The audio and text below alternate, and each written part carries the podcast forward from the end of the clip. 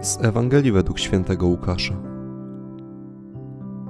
Dla Elżbiety nadszedł czas rozwiązania i urodziła syna. Gdy jej sąsiedzi i krewni usłyszeli, że Pan okazał jej tak wielkie miłosierdzie, cieszyli się z nią razem. Ósmego dnia przyszli, aby obrzezać dziecię i chcieli mu dać imię ojca jego Zachariasza. Ale matka jego odpowiedziała: Nie, natomiast ma otrzymać imię Jan. Odrzekli jej: Nie ma nikogo w twoim rodzie, kto by nosił to imię. Pytali więc na mig jego ojca, jak by chciał go nazwać.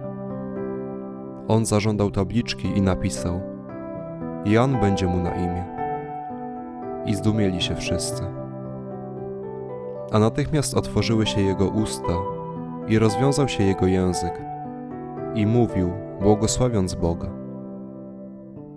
Wtedy strach padł na wszystkich ich sąsiadów. W całej górskiej krainie Judei rozpowiadano o tym wszystkim, co się zdarzyło. A wszyscy, którzy o tym słyszeli, brali to sobie do serca i pytali: Kimże będzie to dziecię?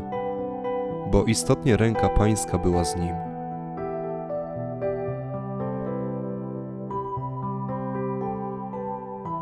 Spróbuj na obecną sytuację ogólną spojrzeć z pewnym wzruszeniem ramion. Ewa Lipska zawarła to w stwierdzeniu takie czasy. Wzruszenie to niech nie będzie objawiem obojętności, ale pewnego rodzaju świadomości tego, że nie na wszystko mamy wpływ, że czasami robisz wszystko, co możesz, a i tak nie jest tak, jakbyś tego chciał. Jest jak jest. Akceptujesz faktyczny stan rzeczy. Psalmista podejmuje refleksję nad drogami Bożymi, prawymi i pewnymi. Tym razem nie po to, aby w nie wyruszyć, ale by wiedzieć skąd nadejdzie ten, którego z nadzieją oczekuje.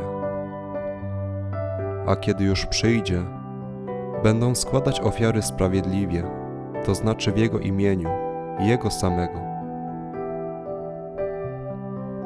Lecz nim to wszystko się stanie, wysłany zostaje prorok dla przygotowania drogi Panu. Był nim Jan Chrzciciel, który woła także dzisiaj: Nawróćcie się. Nawrócić się to zmienić kierunek patrzenia, zmienić sposób myślenia, a nawet tempo, z jakim się podąża do celu ostatecznego. O podobnym wysłanniku pisała święta Faustyna, mając na myśli miłosierdzie Boże, które poprzedzi sprawiedliwość. Człowiek zwróci się z ufnością w stronę miłosiernego serca Jezusowego, zaś On zwróci serca ludzi ku ich bliskim, bliźnim. Jesteśmy w przeddzień przeżywania wspólnoty wigilijnego stołu. Dr Frank opisywał swoje przeżycia z Auschwitz jako czas pewnego zamrożenia kulturalnego. Dwie kwestie pozostawały tam wyrazem człowieczeństwa w nieludzkich warunkach: polityka i religia. Tematy te w wieczór wigilijny nabierają rangi tabu. Lecz o rzeczach tak dla każdego ważnych nie wolno nie rozmawiać.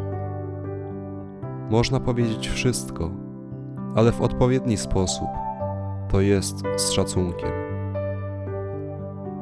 Uwypukla się tutaj godność każdej osoby. Godność ta nie ulega zmianie ani nie zmniejsza się. Ludzi jest coraz więcej. Kilka tygodni temu ludzkość oficjalnie przekroczyła pułap 8 miliardów istnień. Lecz godność człowieka, mimo zwiększającej się liczby, nie ulega jakiemuś rozcieńczeniu. Jednakże spojrzenie, jakim patrzymy na innych, bywa spojrzeniem bankiera. Widzimy tylko cyfry. Nie dziwi wówczas znieczulica, nie robią wrażenia zimne serca. Los braci i sióstr nie przywołuje już żadnych głębszych refleksji. Lecz ten, który nadchodzi, ma w piersi gorące ognisko miłości. Niech Jego żar stopi lud skuwający serca. Niech skruszy kamienne powłoki. Niech ludzkie serca znów biją lekko. Miłosierna łaska, zazdrosna miłość Pana tego dokona.